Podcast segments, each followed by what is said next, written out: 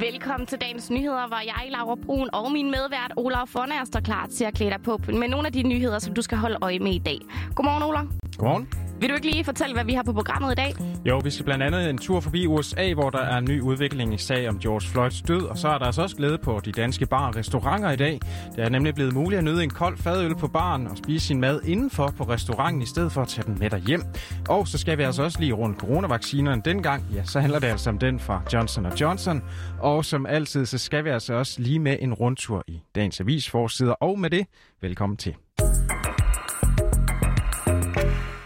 Og allerførst så starter vi altså med at se lidt bagud i tiden, for den tidligere betjent Derek Chauvin, han er altså blevet kendt skyldig i at have dræbt den sorte amerikaner George Floyd under en anholdelse 25. maj sidste år. Det står altså klart efter, at et enigt nævning af ting i går efter godt 11 timer kunne levere sin kendelse i retsstaten Minneapolis.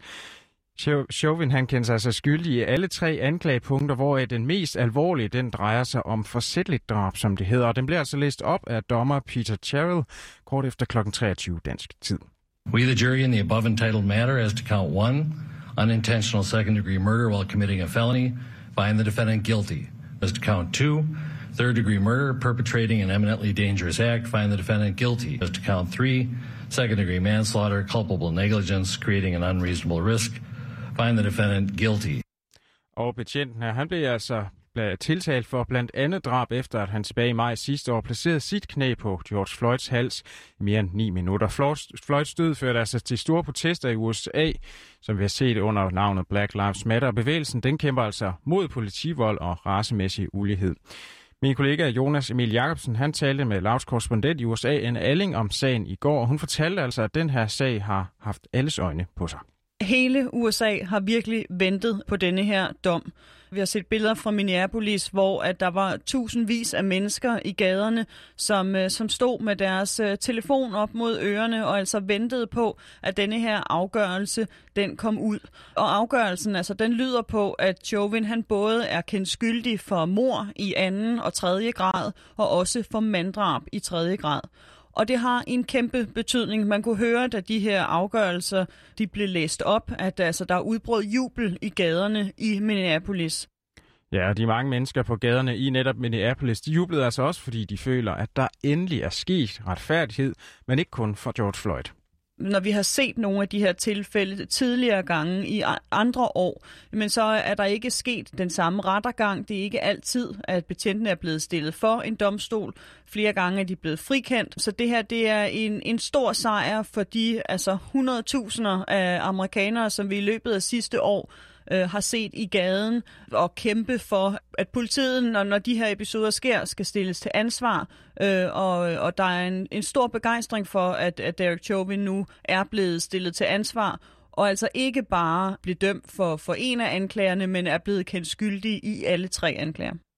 Men Laura, det her det betyder altså ikke, at Derek Chauvin han faktisk er på vej i fængsel, ikke sådan helt endnu i hvert fald, fordi selve straffen, altså hvor lang tid han måske skal jeg sidde bag trammer, det ved vi altså først om to måneder, og strafferammen for den mest alvorlige af de her anklager, den lyder altså på 40 år, men han kan faktisk godt risikere mere end det, fortæller Anne Elling. Derudover så er der så også en særlig lov i øh, Minnesota, som siger, at hvis det her mor er sket for øjnene af mindreårige, jamen så kan man lægge flere øh, år til straffen.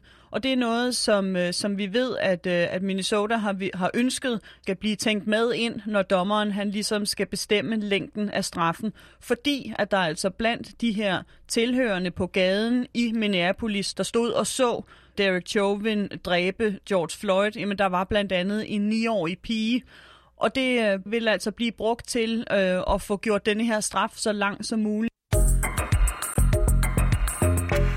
Så skal vi have hjem igen, fordi det er en rigtig stor dag i dag. I dag der bliver det nemlig muligt at sætte sig på restaurant og nyde et godt måltid igen, eller man kan gå på bar og drikke en kold fadøl. Og ej, når jeg siger det her, shit, jeg har savnet det. Men øhm, det er altså muligt med coronapas igen at kunne gå på restaurant med indendørsservering. Så kan vi også tage på museer, kunsthaller og på biblioteker. Og det virker altså som virkelig lang tid siden, man har kunnet det. Hvad, hvad tænker du, Ola? Hvor meget af det her har du savnet? Altså, jeg kan stadig mindes min øh, sidste bytur inden corona, og den står meget, meget svagt i hukommelsen nu, så jeg tror, at den trænger til at blive genopfrisket med en tur på en bar. Nå, jamen, må vi lige høre lidt om, hvordan det var sidst, eller hvad? Jamen, det var, det var fint. Jeg mødte nogle kolleger, og de var lidt mere beruset, end jeg var, så det er mest dem, jeg kan huske. Shame. Nå, men altså som følge af den her yderligere genåbningsaftale, så, som faldt på plads i sidste uge, så åbner indendørsservering på restauranter allerede nu, mens udendørsservering ikke behøver et coronapas. Og en af dem, der glæder sig, det er Signe Hansen. Hun er restaurantchef hos Bones i Tilst ved Aarhus, og min kollega Julie Vestergaard, hun tog en snak med hende om genåbningen. Er I klar til genåbningen? Ja, det er vi, og vi glæder os helt vildt meget. Altså alle borde er dækket, og medarbejderne er klar, og vi har holdt en hel masse personalemøder for at sørge for, at alle bare er up to date. Øhm, og jamen, kort sagt, så glæder vi os bare sindssygt meget. Ja. Så vi er mega klar. For I travlt i morgen?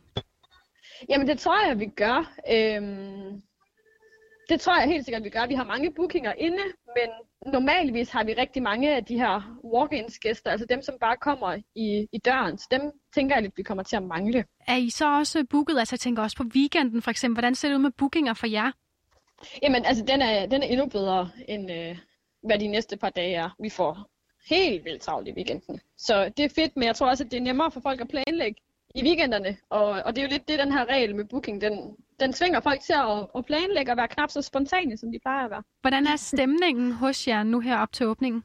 Den er, den er høj. Altså sådan, folk de, øh, de trænger bare til at komme i gang og snakke med nogle mennesker og, og lave det, de plejer. Altså dem, vi har ansat herude, det er jo mennesker, der godt kan lide at være sociale og tage sig af sine gæster. Så øh, det glæder de sig jo til, fordi det har de ikke fået lov til i lang tid. Så øh, god energi Ja, det er, man kan nærmest høre glæden og begejstringen i sine Hansens stemmer. Det er da også fedt, at vi endelig kan komme ud og spise lidt god mad igen. Og som det ser ud lige nu, så skal man altså booke et bord 30 minutter før man går på restaurant, bar eller værtshus, når de genåbner i dag. Og Anders Nikolajsen, der er administrerende direktør hos Jensens Bøfhus, han er altså ikke særlig begejstret for den her bookingregel. Isoleret set synes jeg, at den regel er noget høj. Øh, jeg, jeg kan godt forstå et behov for måske at registrere nogle øh, gæsteoplysninger øh, i forbindelse med noget øh, smittesporing, men jeg synes ikke, det giver nogen mening at have en, øh, en 30-minutters regel på det. Øh, det, er, det, det er langt bedre at, at lade os udnytte vores kapacitet, som i forvejen er begrænset af arealkrav og afstandskrav og alle de her andre restriktioner der. Og Anders Nikolajsen, han mener altså også, at den her regel den kommer til at ramme Jensens Bøfhus restauranter. Erhvervsminister Simon Kollerup, han åbner ellers faktisk op for, at man kan genoverveje det her krav om, at man skal bestille bord 30 minutter før, at man ankommer til en restaurant. Det fortæller han til DR. Men han fremhæver altså også, at kravet om tidsbestilling er indført efter anbefaling fra sundhedsmyndighederne for at holde samfundsaktiviteten nede, fordi man valgte at fremrykke genåbningen af restauranter og bare indendørs med 14 dage. Så øhm, kravet om tidsbestilling er i første omgang gældende frem til den 6. maj. Og så skal vi altså også lige se på en stor historie fra i går, for der kommer altså en nyhed, som kan gå hen og have ret stor indflydelse på vores måneder i øh, den, på livet i vores måneder det næste stykke tid. For det europæiske lægemiddelagentur, det er også den, der kæmper som EMA, de holdt altså pressemøde i går, hvor de øh, fortalte om Johnson og Johnsons coronavaccine, som jo er den, vi har bestilt allerflest af herhjemme. Og formanden for PRAC, som er en afdeling, der vurderer risici ved den medicin, der så bliver brugt her i EU, ja, der lyder det altså fra Sabine Strauss, øh, at hun er, fik altså også lov til at komme med, med sit ord i forhold til den her vaccine. The PROC has concluded that there is a possible link between the occurrence of these blood, blood clots combined with the low levels of blood platelets, thrombocytopenia, and the vaccination with the COVID-19 vaccine Janssen.